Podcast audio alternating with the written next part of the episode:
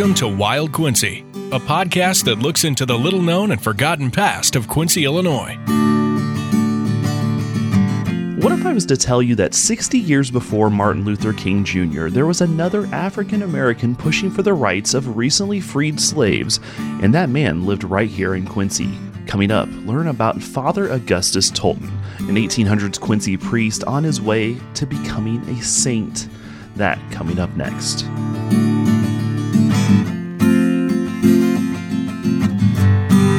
Here's your host, Chris Ketters and Travis Hoffman.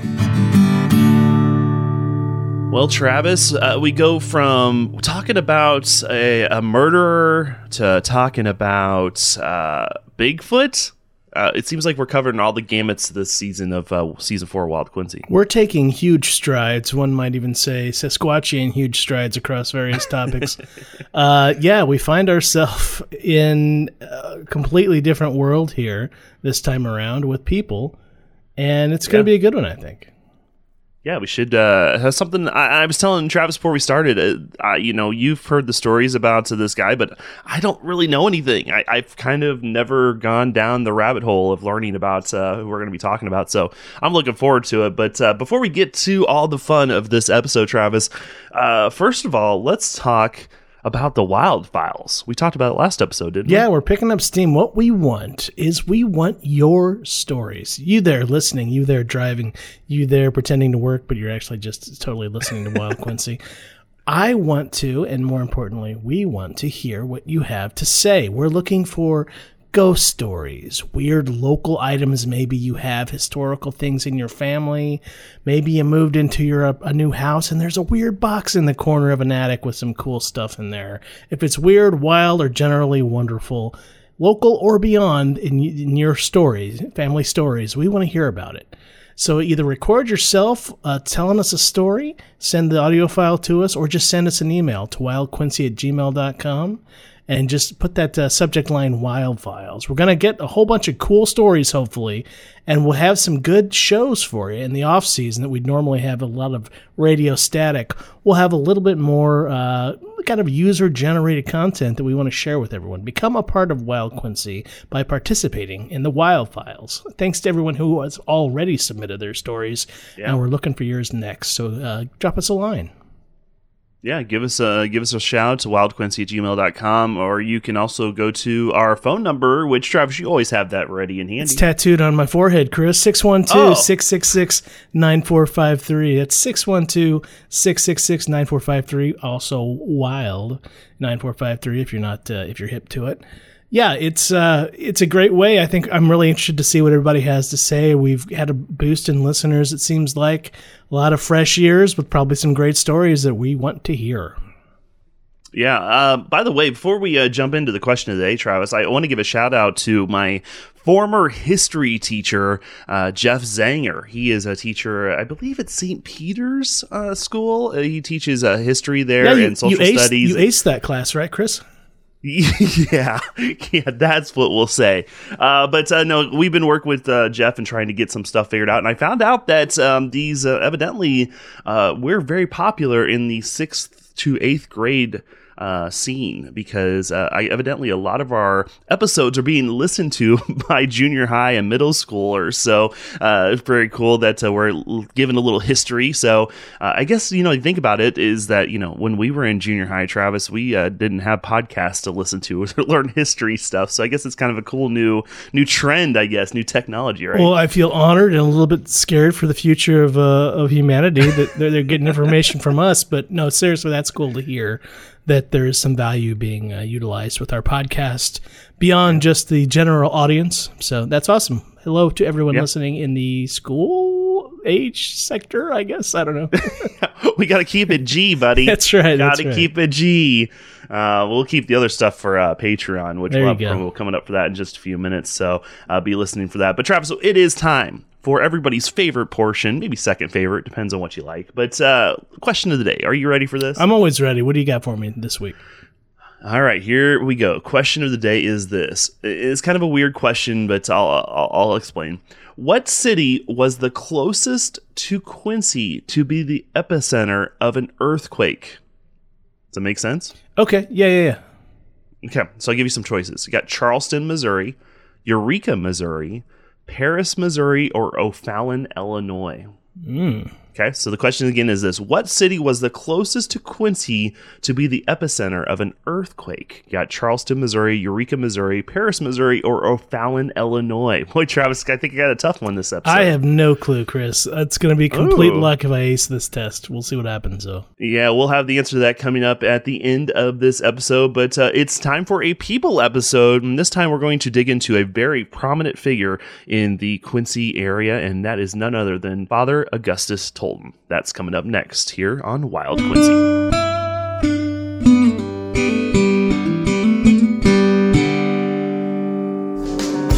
Here's what you missed on the latest After Hours episode of Wild Quincy. How do they mate? Yeah, I mean, if there's if you see such a Well, small Chris, am- when when when a when a big when a male Bigfoot loves a female Bigfoot very much, they uh, they put on some Barry Whitefoot and they clap their hands, and the uh, little fire in the woods gets a little bit dimmer. And uh, they make some sweet, sweet monkey love in the forest. Just the hairiest, grossest thing you can oh imagine. Our After Hours episodes are available exclusively for Patreon members by going to patreon.com slash wildquincy. For just a couple dollars a month, not only will you double the amount of Wild Quincy episodes at your fingertips, but you'll also be supporting our efforts as we continue to dive into the wild and crazy history of our favorite town. Also, as a Patreon member, you can take part in our live events and Patreon only outings, as well as having access to our regular episodes two days before they are released to the public. It's easy. Just head to patreon.com slash wildquincy. That's Patreon, P-A-T-R-E-O-N dot com slash wildquincy and become a wild thing today.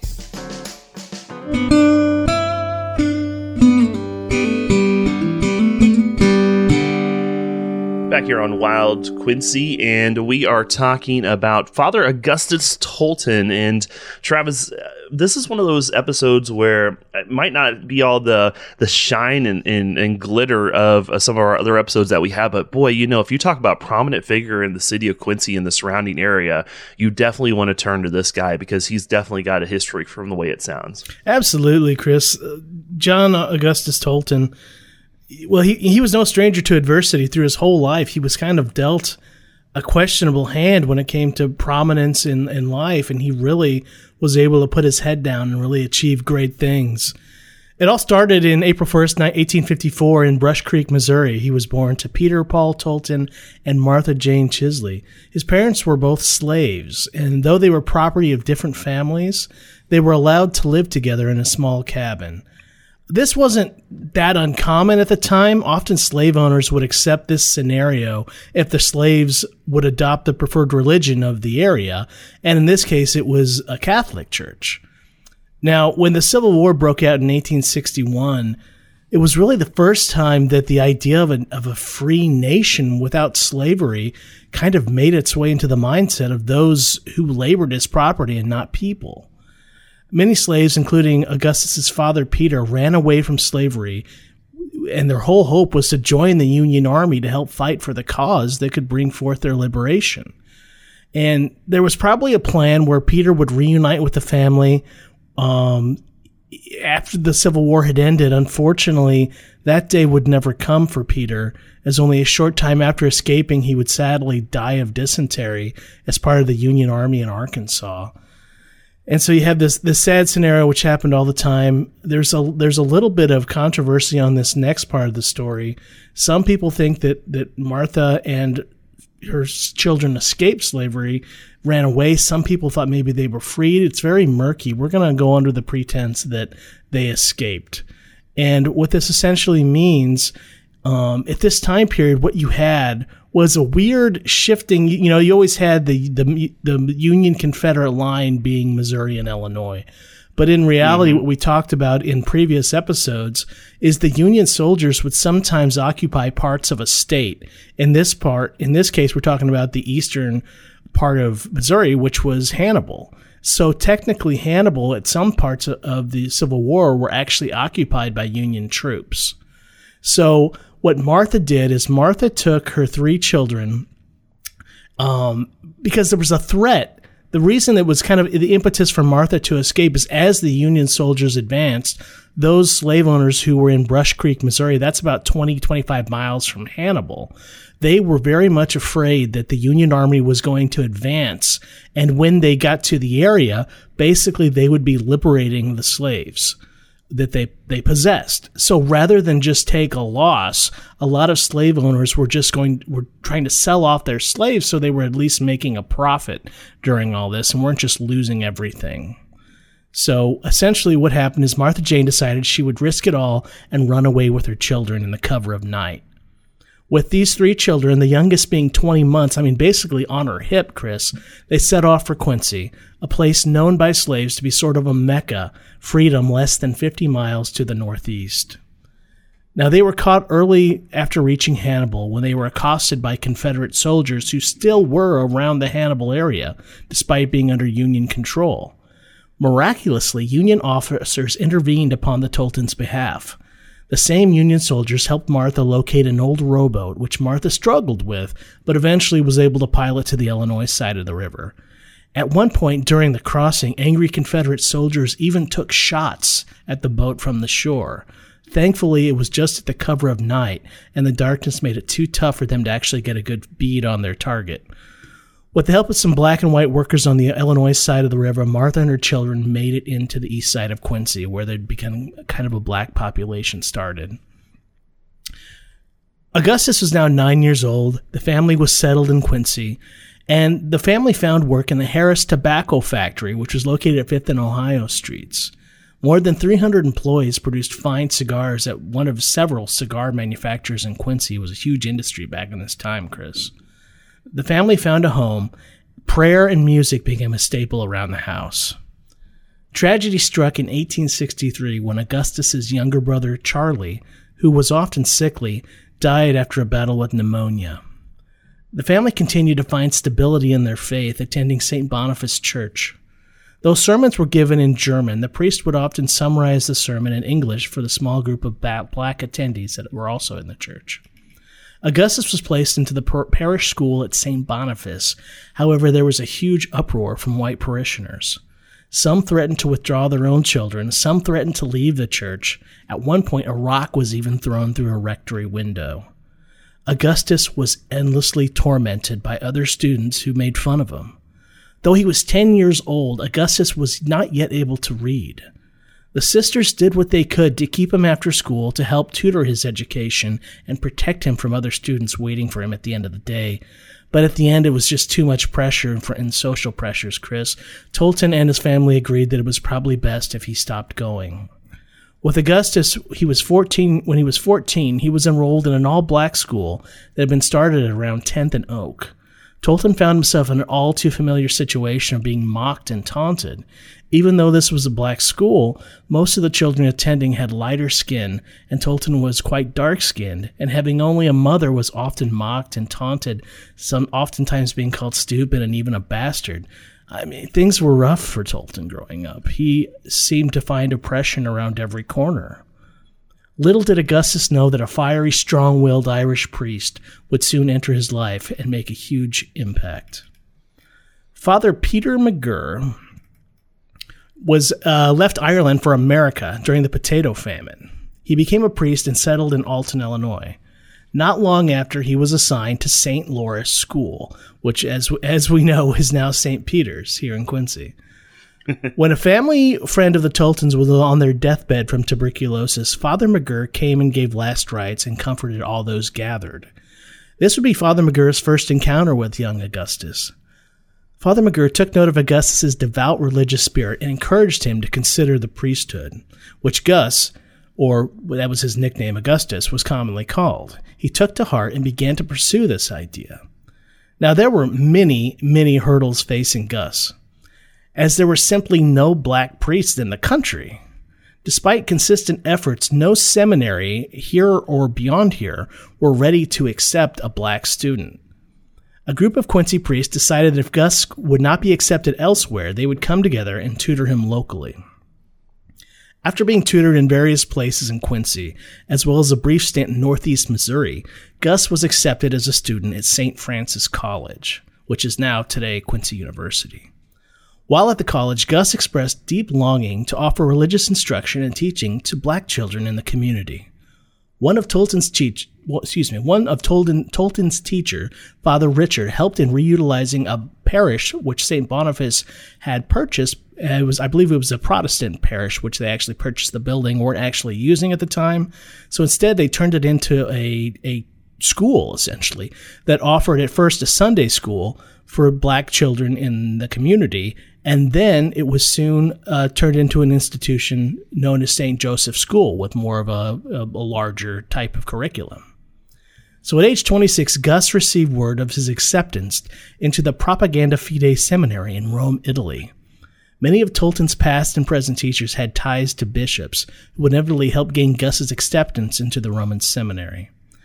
Upon his initial ordination, many, including Gus, assumed he would be transferred to an African country for his service.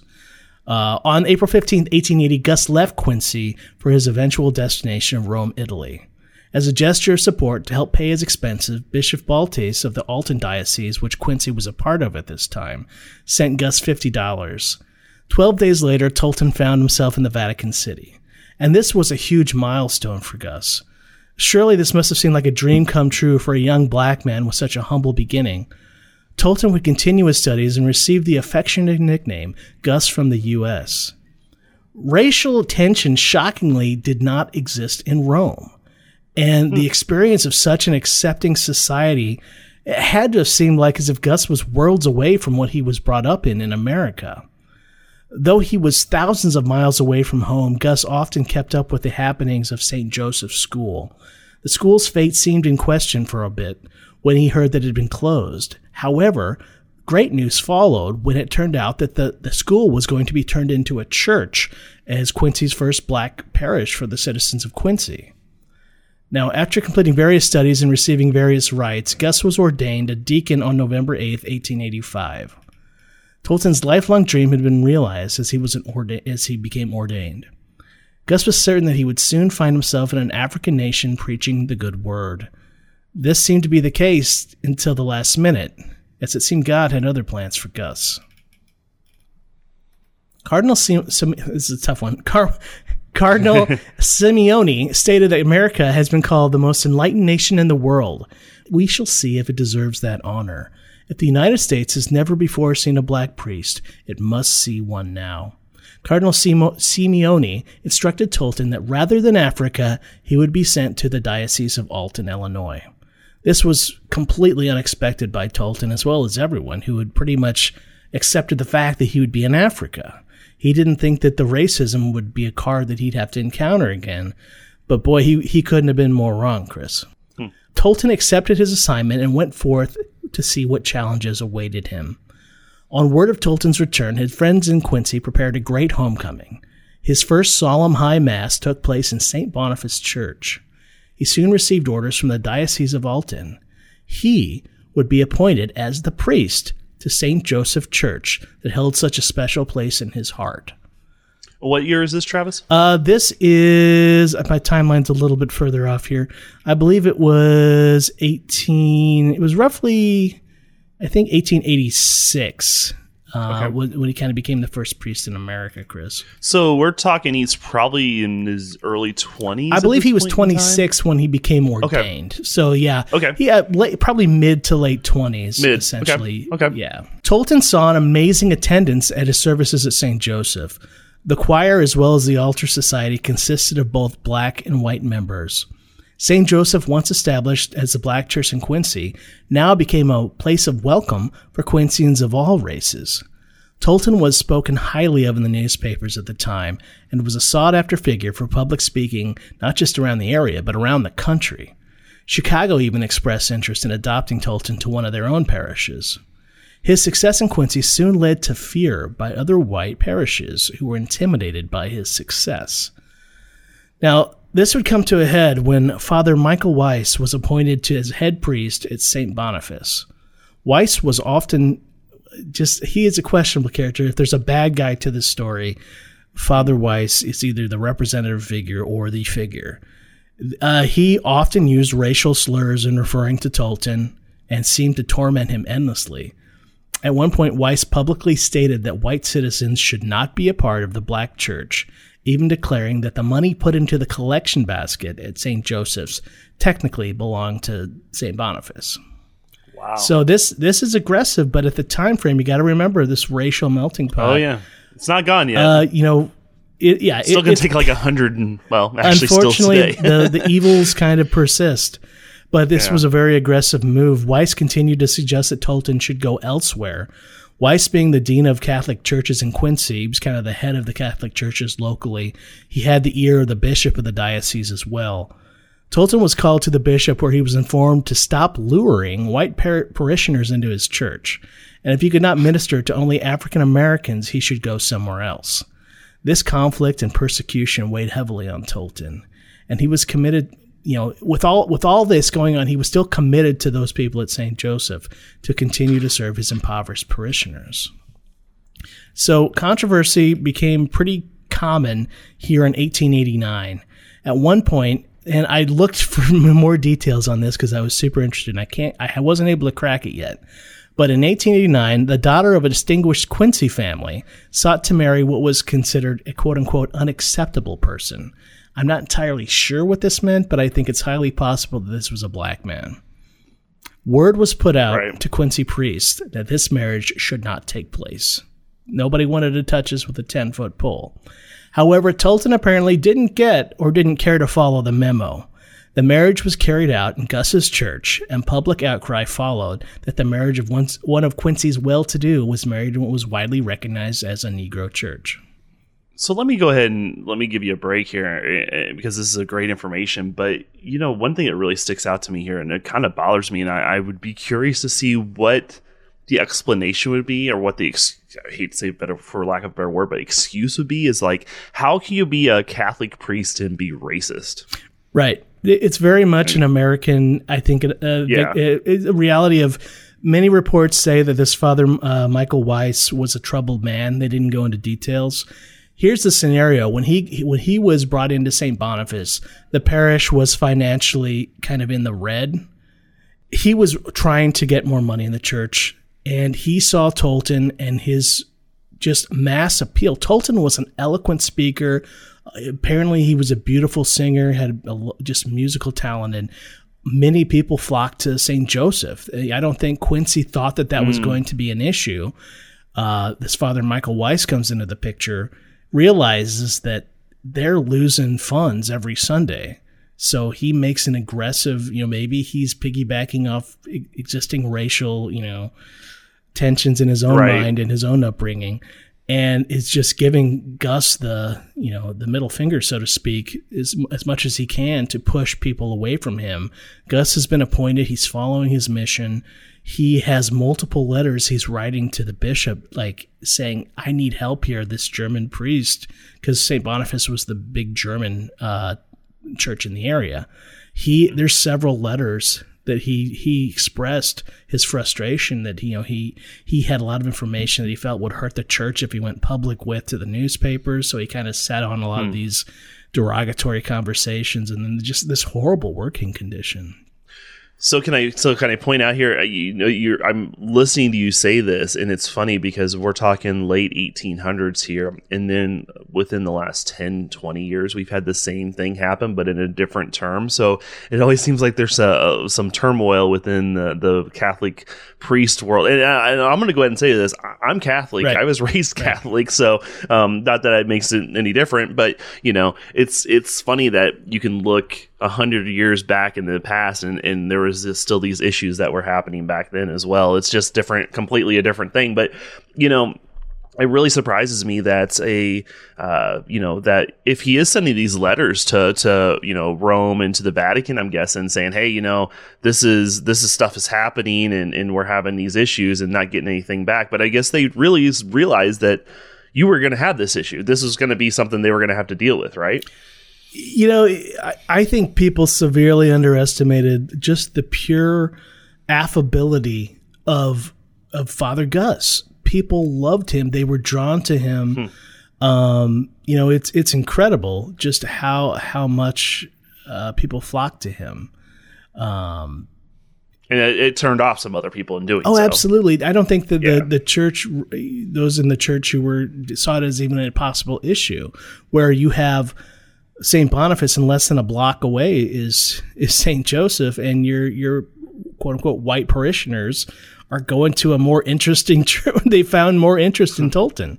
Um, right. so you know he, he this this controversy just continued to mount against tolton so, and, and, let me ask you one last yeah. question here. Uh, you you kept mentioning, you kept saying St. Joseph, and obviously the St. Joseph I think of today is the one that's out by the airport. Uh, that is not the St. Joseph we're talking no, about, right? No, St. Joseph was actually located. Uh, uh, gosh, it was. Uh, there's a plaque that remains. I believe it's on Jersey, about Seventh and Jersey ish area. Okay. Yeah, that's no longer standing. Um, there is a plaque there um, dedicated to Tolton. But uh, okay. uh, no, it was really kind of this property that that the Catholic Church, um, I think St. Boniface purchased from a Protestant church that had either rebuilt or gone elsewhere. And so for a long time, they were just sitting on this property, not sure what to do with. And mm. this whole idea of opening St. Joseph's School was kind of the first step. And then they thought, okay, this is working pretty well as a school, but maybe we need to expand it into being a full church as well. Okay. And that it was just kind of an interesting tra- trajectory that that was happening at the same time that Tolton was in, you know, studying to become ordained in Rome. Okay. So interesting. Yeah. Okay. Um, what what happened is eventually the pressures got too much. Uh, after this marriage, this was kind of the boiling point, the tipping point, so to speak. Gus pleaded to the cardinal in Rome that he could no longer continue his mission in Quincy due to the circumstances and wished to be transferred to Chicago, and eventually that would become a reality. He slipped out of town quietly one evening with the belief that he had failed to do his task in Quincy. He was really kind of heartbroken and, and ended up settling in Chicago, and he worked tirelessly for Im- impoverished parishioners. Um, on some occasions, a chair was even relieved, was retrieved so that Tolton could sit down and continue his sermons. And I, am kind of glossing through his Chicago time here, as, as oftentimes we talk about Tolton, we talk about his impact in Quincy. But when he went to, to Chicago, he was he was kind of on a really the tables had turned. Here in Quincy, he came into the church that already had the actual church building. It already had kind of an established parish. Everything was pretty well set up. When he moved to Chicago, he he was pretty much uh, working out of the corner of an established church, uh, out of a traditional church. He was going to head up the black parish, but they didn't even have a building yet, Chris. It was it was a work just to get enough funds to open up what they call a storefront church, which was essentially just utilizing what it sounds like a storefront as a temporary church setting. And he was faced with a humongous task of fundraising. And mm. because of this, he often took to uh, the the speaking. He was he, he was very anti publicity, so to speak. He didn't want to be in the headlines. He didn't want to be involved with the media. But in the 1889 and when he made it up to Chicago, he realized, okay, I need to figure out a way to secure some funds because we got to raise enough money to build a church here.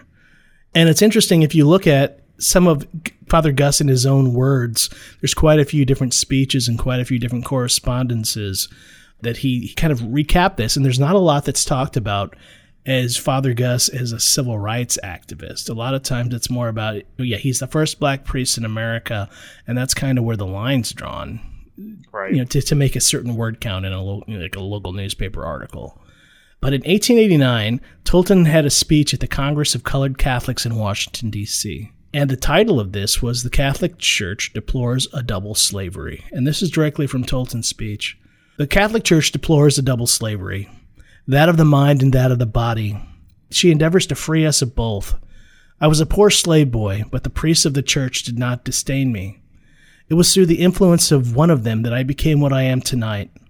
I must now give praise to that son of the Emerald Isle, Father Peter McGirr, pastor of St. Peter's Church in Quincy, who promised me that I would be educated and who kept his word. It was the priests of the church who taught me to pray and to forgive my persecutors. It was through the direction of a sister of Notre Dame, Sister Her- Herlinde, that I learned to interpret the Ten Commandments, and then I also beheld the first time the glimmering light of truth and majesty of the Church. In this church, we do not have to fight for our rights because we are black. She had colored saints. Augustus, Benedict the Moor, Monica, this church is broad and liberal. She is the church for our people. So Wow. he was brought in in a lot of speaking engagements, and this was kind of the mantra of his discussion, where the Catholic Church doesn't have a place for a color line because he looked back at his education in Rome where there wasn't that same racial tension, where people of all colors and all you think of all the cardinals and all the priests from Africa who came to, to Right. Rome to study, it just wasn't a factor. And Tolton must have been just a rare example of someone who experienced a society that was so radically different from what he had grown up as. And he had kind of seen the promised land, so to speak, in what a society could be. And his mission, a lot of times there was a, a mentality. I think he, he had this mentality, and a lot of slaves maybe had this mentality that once they, they worked so hard to get their freedom, in some cases they prayed so hard for their freedom, uh, Tolton dedicated his life to is is kind of an exchange for that freedom was to to really kind of pony up, so to speak, on his religious beliefs because he he achieved freedom and dedicated his life to God in this way. Um, when he did leave Quincy, he he wrote a letter to Quincy uh, in just as you know, I'll just read it here. It says, "My gratitude to those people of the Gem City is threefold." Some of the white friends and benefactors of St. Joseph's Church did not forget their colored priest, Father Tolton. They did not let him go away empty handed from the Gem City, but as a token of respect, they had made suitable donations, asking him to remember them in his prayers, and promised to do three times more if he would only remain with them. Catholics will love and respect a priest regardless of nationality. At least that is the spirit of those people in the Gem City who knew me for 29 years or more. Never will they forget the happy hour spent in Little St. Joseph's Church. I wish them all the blessings that can be bestowed upon, for the charitable spirit that they have always shown towards me and the other colored children. So Wow. his his kind of I think a lot of times this his activity in promoting a, a black presence in church and for teaching eh, kids and offering the same opportunities, I think that kind of gets lost in the headlines of being the first black, uh, you know, the first black Catholic priest in America, and I think it's a big part of his identity, Chris. I, I don't know if it's a in my head I'm thinking this and I don't know if it's even the right thing to say but I'm gonna go ahead and say it is that you know when you think of civil rights you think of people like Martin Luther King Jr. you know and how how how important he is but Father Tolton in his own right kind of had some of that some of that in him as well back in but we're talking 60 years before This is Martin this is Luther King? mid to late 1890s, Chris. Yeah. This is so, I mean, far just- ahead of, amazing. of that civil Yeah. rights movement that you speak of in what the what 30s, 40s, 50s, 60s yeah, 60s. yeah yeah. Really ahead of his time and you know i don't know if it's just i think that was a sentiment that was throughout the country as far as racial tensions go. It was so fresh. I mean gosh the civil war ended in what was it 18 was it 65 66, 65 yeah yeah um, you know, another another thing I want to quote from him was in 1892, and this is the third Congress of Colored Catholics that took place in Philadelphia, Pennsylvania. The main topic, this was basically a, the, the whole purpose of this was a discussion of the color line in schools. This is 1892 wow uh, a protest against discrimination. And there was an effort to obtain industrial education for, for the race, even the black race, uh, and com- compulsory admission to the various trade organizations. So Tolton celebrated this mass, and in the evening he gave a lecture being the Roman Catholic Church as liberator of the color race. Um, and he said, It is right that the church which sets high upon its domes of the glittering cross, the church that tends to propagate the seed of divine salvation, should follow in the footsteps of him whose emblem the, the cross is. At this church, at this church has, excuse me, as the church has become the liberator of all other nations in the past, she is also the true liberator of the colored race. All were once in the darkness of paganism until the, this apostle went forth and shed the light upon the darkness. Ours is the true liberator, for I would say and assert from my own experience that there is no color line in Roman Catholic Church. And this is only true of that church. So he saw the Catholic Church as being the true uh, liberated, accepting the colored race, so to speak, of the day. And you know, all all his speeches, he went on to to, to visit Boston. And in 1892, it was a big he kind of did a lot of speaking engagements. You see, he was, I think he was the first, uh, he might have been the first black preacher to give mass in New York. He was hmm. probably the first black preacher to give mass in Philadelphia, Pennsylvania, and he was probably the first priest to to give mass in Boston. So this is wild. He he was able to through different benefactors in the Chicago community and elsewhere, he he was successful in raising funds to build what became St. Monica's Church in Chicago. This was an extremely hmm. impoverished area of Chicago. When he was raising funds, one of his stops was Boston, like I said. He said, I'm building an edifice for worship in Chicago and expect it to be an ornament not only for Chicago, but for the United States, as a token of advanced progress made by the Negro in the rapid march of civilization. I have had the encouragement of many good Catholics and even of Protestants. I am struggling hard every day in Chicago with the assistance of Mr. Valley, who I'm not familiar with personally, uh, side, raising funds to complete the work so nearly finished. I've heard that the good people of Boston and New England are very much devoted to my race and have so encouraged them in the work of the race elevation that I at once accepted the invitation and basically he's saying he's accepted the invite to come to Boston. So this is this for him. This is not just a church in Chicago, but more a symbol throughout the entire United States of how far you know, and how fast the you know the Black Americans are progressing. And mm-hmm. I think it's stories like these and speeches like these that don't often get a lot of coverage. I've found, and, and I think this every I'm sitting here listening to this again. I, I don't really have a lot of knowledge of who he was and things like what you're talking about, so it's great to hear this firsthand. But you know, one of the things you we've talked about, I think you're going to get ready to get into this stuff, has to do with what's happening today in the world, right? But it's it's interesting to put a uh, put kind of a, an idea or, or, see what exactly he was doing because in all honesty i had no idea of how much of a, a, civil rights type of person he actually was. I was like oh you know when we hear about this we're like oh he was the first black priest. Well well that's great you know but there was so much more than just that you know? Yeah. and i think we're going to get into why that maybe in today's world. That's why uh, he's going to the path he is. You're talking about canonization and essentially, you know, if, if you're not familiar, canonization is the process in the Catholic Church to achieve sainthood. And way back in the, in the day, in the early Catholic Church, it was a much looser structure of canonization. There are some saints where there's not evidence of them actually existing, just because the science A wasn't there and the, the stringent right. qualifications weren't there.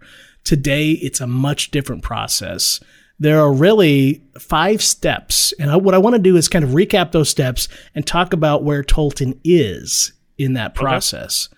So the first, because he is in the process, exactly. It's it's ongoing. Um, as far as this process goes, it could take years. He is going mm. at an incredible pace, apparently, from what I understand.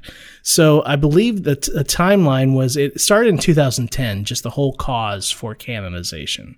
So the step one, which he achieved, which is pretty easy to achieve, is you have to die. You cannot be a saint unless you are dead. So he achieved that. Uh, step two is become a servant of is to be a servant of God. As soon as the person is accepted for consideration, she's called a servant, or he or she is called a servant of God. So once once the application has been accepted, so to speak, into the Catholic Church, the highest of highs, that they're going to go down that road. Uh, he achieves achieved the status of servant of God. Father, you know, Father Augustus Tolton, servant of God. Step three, which he's achieved, is to become what's called venerable. After the Vatican Congregation for the Causes of Saints determines that the servant of God lived a life of heroic virtue, he or she is granted the title of venerable. So, heroic virtue doesn't mean a person was perfect or sinless, but that they worked aggressively to improve themselves spiritually and never gave up, gave up trying to be better and grow in holiness. So, he achieved that. So, he was considered and the way you would say that is the venerable father, or I think it might even take the place of father. The venerable, or hmm. maybe it, I, frankly, it's a little gray in my own mind, but sure. possibly the venerable Augustus Tolton or the venerable father Augustus Tolton. Tolton. So step four is where the, he's at right now. And this is to determine whether he was blessed, to be in, installed the title of blessed instead of vulnerable, I guess. And what this means is the church needs to establish that one miracle where the venerable person's cause is presented to the pope to see whether or not the pope determines of worth of being called bless. This step is called the beatification, which I think a lot of people have heard of before, beatification, and is the next to last step. So this is an interesting step. It's currently where he's at.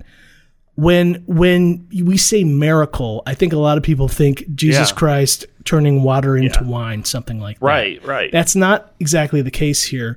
This is more when when uh, like a prayer has been answered specifically when they prayed to Tolton, or is a prayer to Tolton has been the the root cause of a miracle. and okay. I think right now there have been up to fifty submissions of miracles where uh, Father Tolton was evoked in that prayer. And this is interesting. Let me get to this part of my notes real fast. Uh, we, we, we've often talked about the History of Go Go podcast with, with Yeah. uh, Rob. And one of the times Chuck, our, one of our, our favorite guests, Chuck Schultz, was was on there. This is from Tales of the Gem City number seven. They talked about Tolton a little bit. And Chuck had kind of an inside lane on some of the miracles that were being proposed. And I, I encourage you to go check out that episode seven of uh, Tales from the Gem City as they expand upon it a little bit. But here's a really crazy. There's two examples that Chuck gave. The first one is there's uh, two students from a Mundelein seminary. Um, one, they were both together. One was lifting weights, and they, he collapsed. He was non-responsive. He was in a coma for 40 days. Bef- the family was considering pulling the plug. A fellow se- seminarian requested that the cardinal, along with the priest, which Spring, uh, this priest, excuse me, the priest of Springfield, that they they uh, essentially what they did is they came to Quincy and they prayed to a, to Father Tolton at St. Peter's here in Quincy. The, there's a statue of Father Tolton here at St. Peter's. They prayed for intervention on behalf of Father Tolton while the prayers were going on, someone someone in their group happened to take a picture. Um, and if you'll remember, those ear- those cameras often had timestamps by default back in the day. yeah. Yeah. Well, it just so happened that the timestamp of when that picture was taken of them praying to Father Tolton coincided exactly to when this man came out of his coma. Wow. So this this I mean this is one of the strong cases that have been submitted as you know a example of a miracle. Wow. There was another story from Florida that they hit upon briefly, uh, who had a really severe case of gangrene happening in in their leg, and after evoking the name of Tolton in prayer, apparently this gangrene mysteriously went away without any medical explanation. So apparently there there are 10 documented miracles possibly more than 50 have been submitted to like a call for miracles basically which the catholic church investigates heavily. It's not just a take your word for it. So right now we're determining if he has one miracle because if he has the one miracle step four is he becomes blessed. And if another one of those miracles works out that's sainthood. You need one extra miracle to be Wow. validated.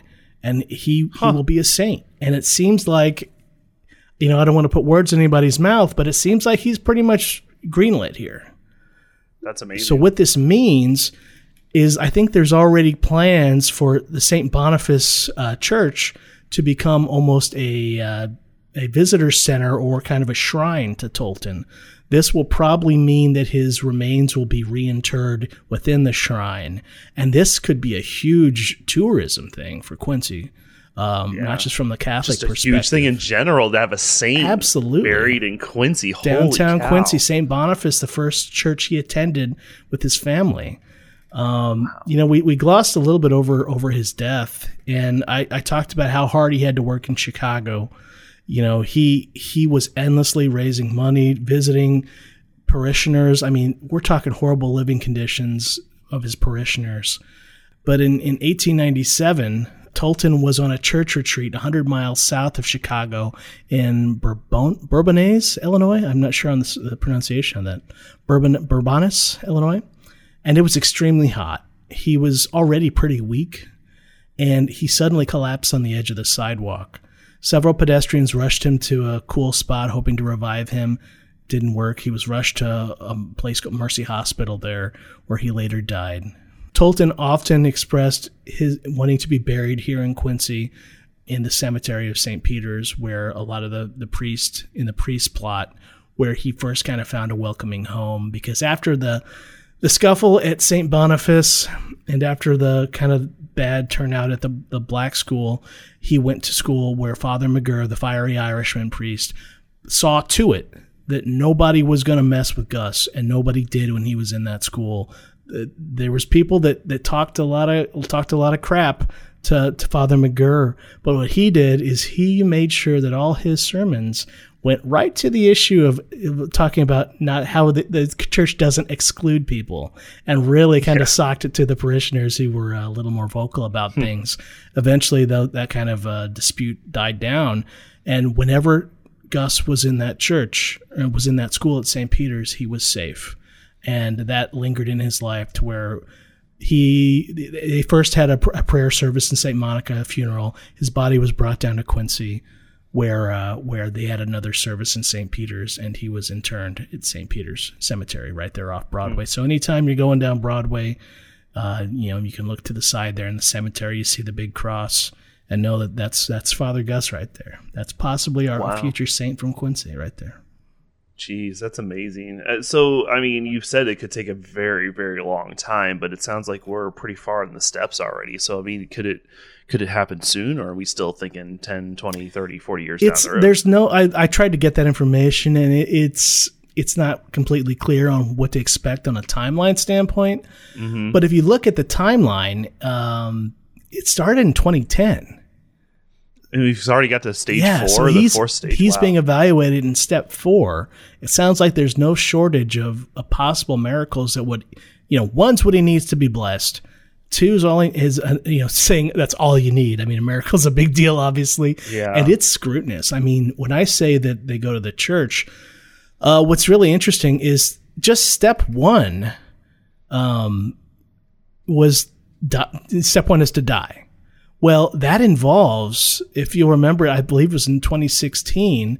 Um, they actually had to come and uh, do forensic work on the grave to examine his remains to verify that a there's a person buried in his tomb in his in his place and b document everything about the remains to hmm.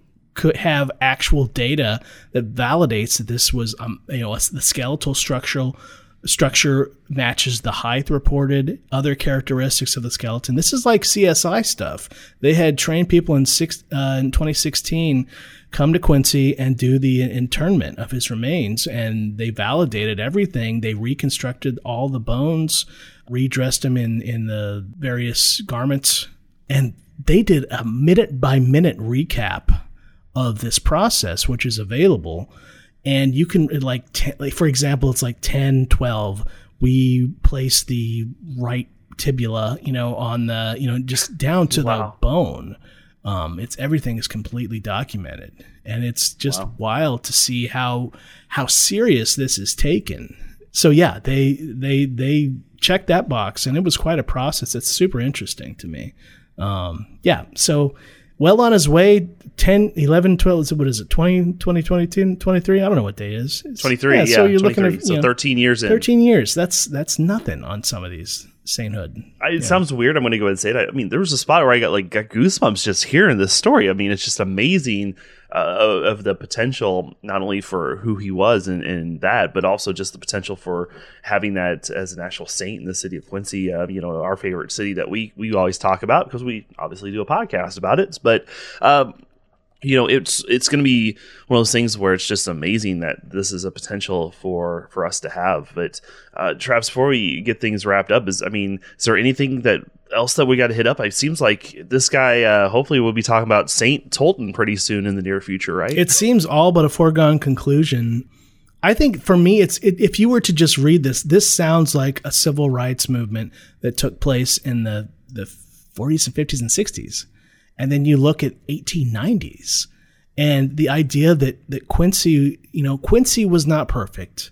No, no town was. There was racial tension, but there was enough people that found it comforting to be in the, the church of a black priest that not only was you know was that seen as a threat by you know racist white people that were in the church um, but god you envision just a town where this this black and white parishioners are there and you know there was fun little tidbits that i found in doing deep dives on this i said music was a big part of of father tolton's life he was said to have a great voice and a few accounts say that that uh, he didn't have a lot of spare time, but in the spare time he did, he often actually he played the accordion, Chris, and huh. he would often play hymns on his accordion in whatever little time he had. And it's it's interesting that through all through all this, he had a, his love for music and and love for the religion and the Catholic Church. It never subsided, and I believe multiple times, including his funeral and his first mass, the same hymn was was played, and that was "Holy God, we pray Thee name." So I just kind of envision Father Gus maybe you know in the living room of his his uh, you know church house, you know playing the accordion, maybe "Holy God, we pray the name," you know coming in the middle, you know, late at night when he has a little downtime, and that's just kind of such a haunting, haunting picture of a man who was able to overcome these tensions and, and in some cases doing it with a, a, a great sense of humor and just letting that evil and rancor of racial, you know, just bias roll over him on a higher purpose. And I think, you know, that's that's a model we can all try to strive to in some capacity, Chris. Definitely so. Well, uh, it's been an amazing look at uh, a, a, uh, father in the city of Quincy that hopefully one day we will be calling Saint Tolton. So that is a look at Father Augustus Tolton. We'll be back with more after this on Wild Quincy.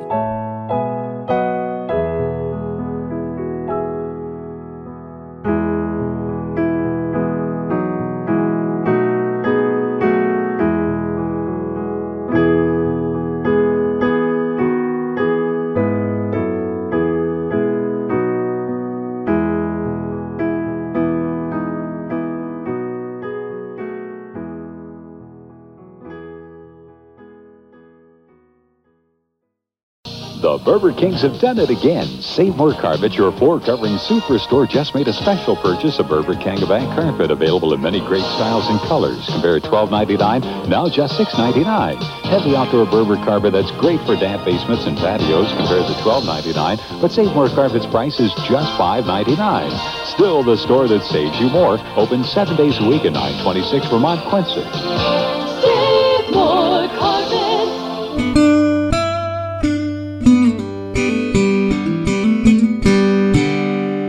Travis uh, digging into the vault of ads, and we go to a 1995 TV ad uh, with a, a, radio voice that was on KHQA of Save More Carpets. Remember Save More? Yeah, they're still, still around. Going by the strong, way, I think. Yeah. yeah. Yeah, so uh, that voice, by the way, is none other than a guy I used to work with. Uh, that's an inside joke. Uh, listen to Patreon to find out more about that. Uh, but uh, but Bob Joy was the voice of that. Uh, cool little side story about Bob Joy. He worked at WGEM. I was able to work with him for a few years when I was there. He get this. He had a perfect work record. Never missed a day of work. And get this, 48 and a half years. Wow, that is something yeah, he never missed a day of work, and uh, unfortunately, he passed away uh, 2006. Uh, but uh, he had some golden pipes. You talk about golden pipes. Yeah. Uh, he definitely had one of them, and uh, he spent many years at WGEM and was a was a big big radio guy back there during the day. So good good episode, good audio. That's the reason I wanted to bring it up. like I said, Bob was a really nice guy, and um, it's unfortunate here hear him pass, but uh, but uh, yeah, good to hear his voice there again. So save more carpets ad from 1995. Classic, classic, Chris. Classic. Uh, speaking of another golden voice, let's bring in Bo. And now it's time for words of wisdom from Adams County. All right, are you ready for the wit and wisdom of our forefathers and foremothers of Adams County? I'm like a pit bull with a pork chop ready to go on this, man. What do you got? So this week, I decided since we were talking about churches and uh, Father Tolton and all that stuff, I would do some church searching in this book. Okay, so I got a couple to choose from here. I'm not going to put them in a certain order. Uh, I'm just going to throw them out. I'm going to start at the bottom and go up. So 8,253.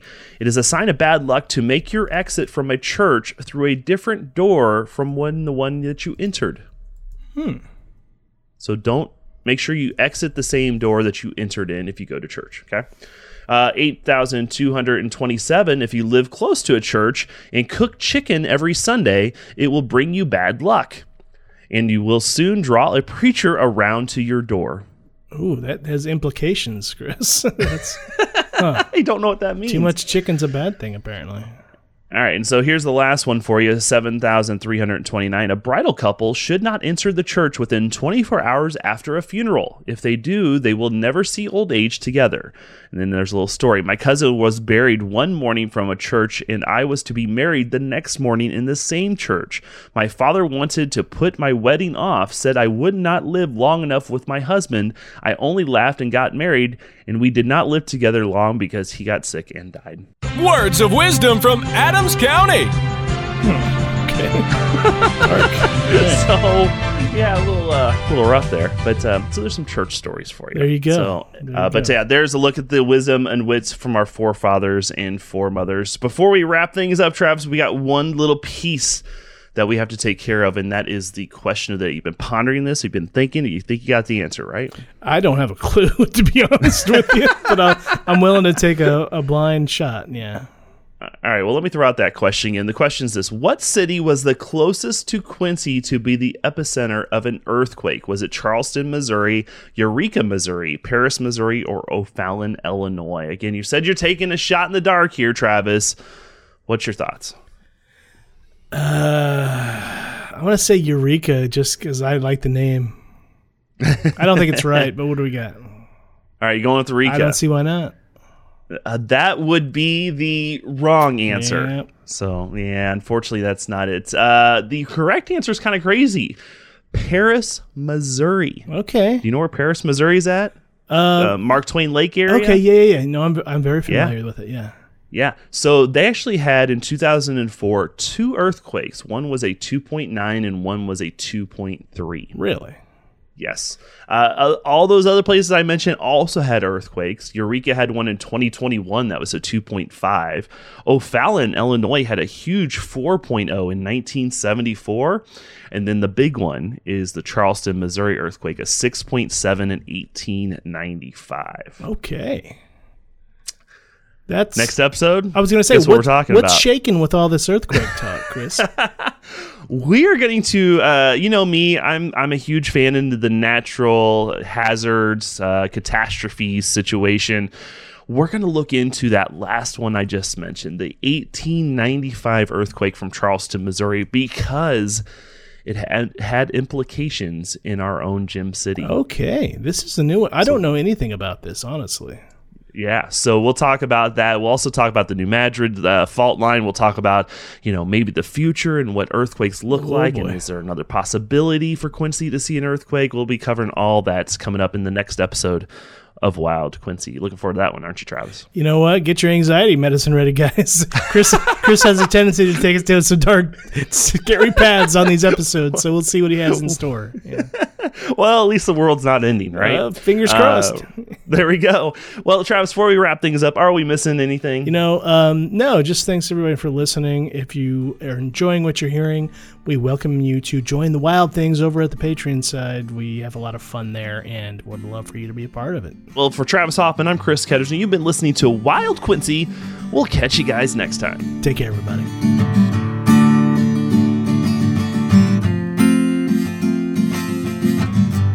Wild Quincy is released every other Tuesday and is produced by Chris Ketters and Travis Hoffman. Sound designed by Downdraft Sound and Editing, and music by Travis Hoffman Music. I'm Bo Beecraft, and thanks for listening to Wild Quincy.